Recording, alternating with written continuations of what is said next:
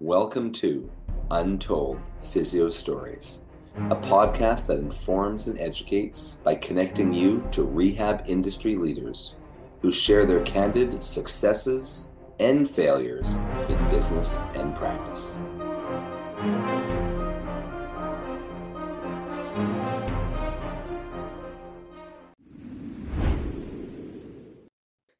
Welcome back to Untold Physio Stories. I'm one of your hosts, Dr. E, with the eclectic approach, modern manual therapy, edge mobility system, and UpDoc Media. And my co-host is Dr. Andrew Rothschild, physical therapist at Spear Physio and doc, uh, Modern Patient Education.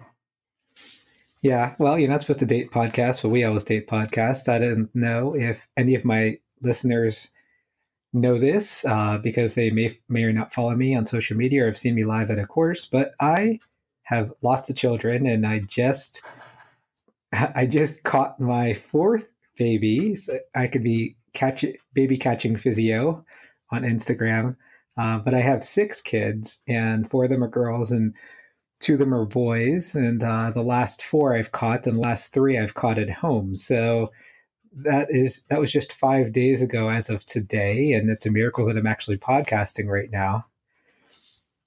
But um, Andrew, baby catching, babycatchingphysio.com. That's right. Uh, we are natural birth instructors, my wife and I, in addition to being PTs, and that's a little known fact. So I don't remember if you uh, heard these podcasts, and I blogged about it a couple times before about having wrist pain with kettlebells and chronic wrist pain. And the last belt, the last bout of chronic wrist pain I had um, maybe three years ago at this point was around the time of my last uh, child's birth. And previously, before that, I had cortisone injections, and that was after like many, many trials of manual therapy and great treatment from my business partner. The moral of one of the stories was sometimes you just need a chemical kick. Um, so this time I had I had uh, I didn't want to have injected because I had a huge cyst, and I blogged all about how how this cyst. Uh, I had an MRI'd, and they're like, "Oh, it's sitting right on your radial nerve." And you know, this image I had in my head was that this cyst had like fangs, and it was like just on my radial nerve. And every time, every time my wrist would snap, I I've said before that you know if I was holding my newborn at the time, it was so painful that I felt like I would drop him. Like it was like I never understood sharp, sharp pain that would like incapacitate you until then. Um, and I, I, told that story at one of my courses, and one of the PTs who invited me said, "Oh, it sounds like you were centrally sensitized," because um, I was talking about how bad it was, and it was it obviously seemed very emotional because I I even said that I would drop my baby, you know, and that, that's how bad it was. And I'm like, oh, really? I didn't really necessarily think I was centrally sensitized at the time, and it you know it finally just went away, and that was the the other moral. Like the last time I podcasted about this, maybe a couple years ago, is that it took maybe a year to go away. I had to um, stop lifting weights and mostly run. I eventually kind of graded back to lifting weights, but this this cyst is still there, and it never went down. It stopped snapping, and uh, I was okay with most weightlifting, although I can't do a lot of you know loaded wrist extension. Like I can't do uh, push ups or um, I can't do front rack squats with a lot of weight with my wrist and extension. But otherwise, I've gotten back to, to most of my stuff. And so I have this new baby, and you know, one of the deals my wife and I have is that she lets me sleep for the majority of the night and I take the baby after she nurses on and off, you know, and gets as much sleep as she can. At about five in the morning, I try to take him for like two hours. And again, very similar to the last one, I just could not get him to calm down. I don't know if it's just because it's a boy and I'm a boy or what, but the four girls I had, I could I could hold for hours and they would just sleep peacefully in my arms. So this one, you know, he's basically, I held him for two hours. He maybe cried for about 90% of that. And I held, held him in the same way I always do. His head is on my left arm. So you can picture his head sitting on my common extensors. After about an, maybe an hour of intermi- on and off crying and progressively increasing crying, my wrist pain started coming back. And I haven't had it for years.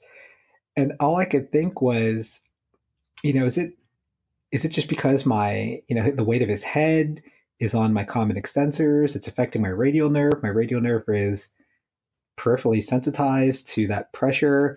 Um, you know, and I, I, thought, is he, is he like peripherally sensitizing my common extensors and radial nerve? And after like I, I kind of shifted him off of that and I palpated, it's not really tender there.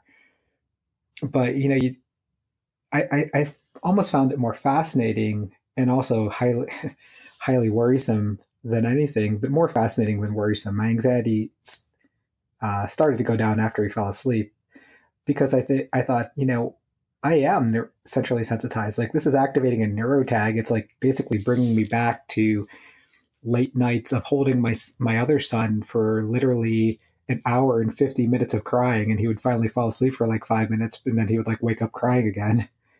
And it was such a stressful like sleep deprived time in my life and this kind of brought that all back, but it also brought back the pain that I had at that time. I mean, the pain was like a, a 0.5 out of 10 as opposed to a 9 like it was before, but I can see this potentially escalating if I kind of do the same things over and over and over again. So I, I just switched them to the to the other arm, and then I started putting them mostly kind of like on my outer upper arm, like my tricep, uh, between my bicep and tricep, where it's a, a, little bit meatier. And I just thought, well, that could potentially still irritate my radial nerve, you know, if he's lateral enough. Um, but I just thought I should just switch him around more. And I, I try to do a lot of mindfulness while, while this is all going on. But man, I just again, I just found it more more interesting and fascinating than anything that um, this neurotag could be so powerful.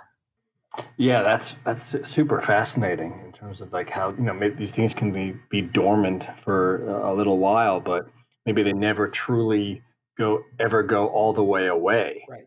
And they can they can reactivated by by certain things, whether it's like emotional or chemical or or contextual like uh, things that kind of that, that that bring it back. Yeah, you know, and it it just reminds me of certain quotes from Explain Pain or Why Do I Hurt? Like, my pain is worse on Monday, or I've had patients in the past where I, I couldn't reproduce their pain until I had them visualize uh, them being at work and actually doing their work activities.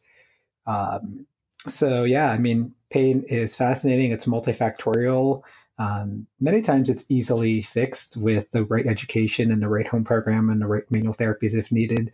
Uh, and other times it, it is actually complex. I mean, don't believe all the things you learn about pain science. It, it is a wonderfully complex thing, but that doesn't necessarily mean that it isn't rapidly fixed or rapidly resolved with the right treatment in the majority of people.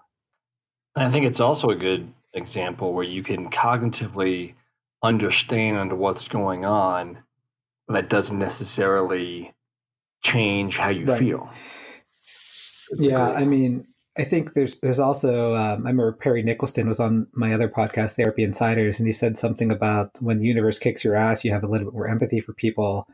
And I, I feel like every once in a while, after being healthy for like three or four years, I do you need to have the universe kick your ass every once in a while to empathize with the patients that you might see day in and day out. Yeah, that's a really good point. I mean, in terms of sometimes sometimes you look at as as some of the pain and discomforts we might have off and on as little reminders that we're people too, and we're going to experience things just like everybody else will. Right. All right. So, where can people find you, Andrew?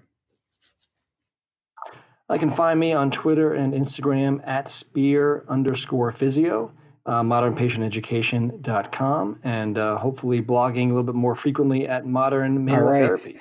Doctors Andrew Rothschild, Kyle Coffey, and myself, Dr. Ree, have a new online mentoring program. Our cohort is starting March 1st, 2019. This will be published before that. There are uh, 30 or so seats available at this time. So check that out. It has all the online eclectic approach courses, modern patient education, modern strength training, and modern manual therapy, along with live cases that will be going over of the cohort, research reviews, live presentations on our exclusive Facebook group, and about 30 hours of content. So make sure you check that out. Uh, I hope to see you at an Eclectic Approach course soon. Definitely subscribe via email to Modern Manual Therapy blog at themanualtherapist.com so you get exclusive Edge Mobility System discounts. And make sure to rate us five stars on iTunes. So you can subscribe to Untold Physio Stories at untoldphysiostories.com, Stitcher, Spotify, Google Podcast, and iTunes. You have a great day.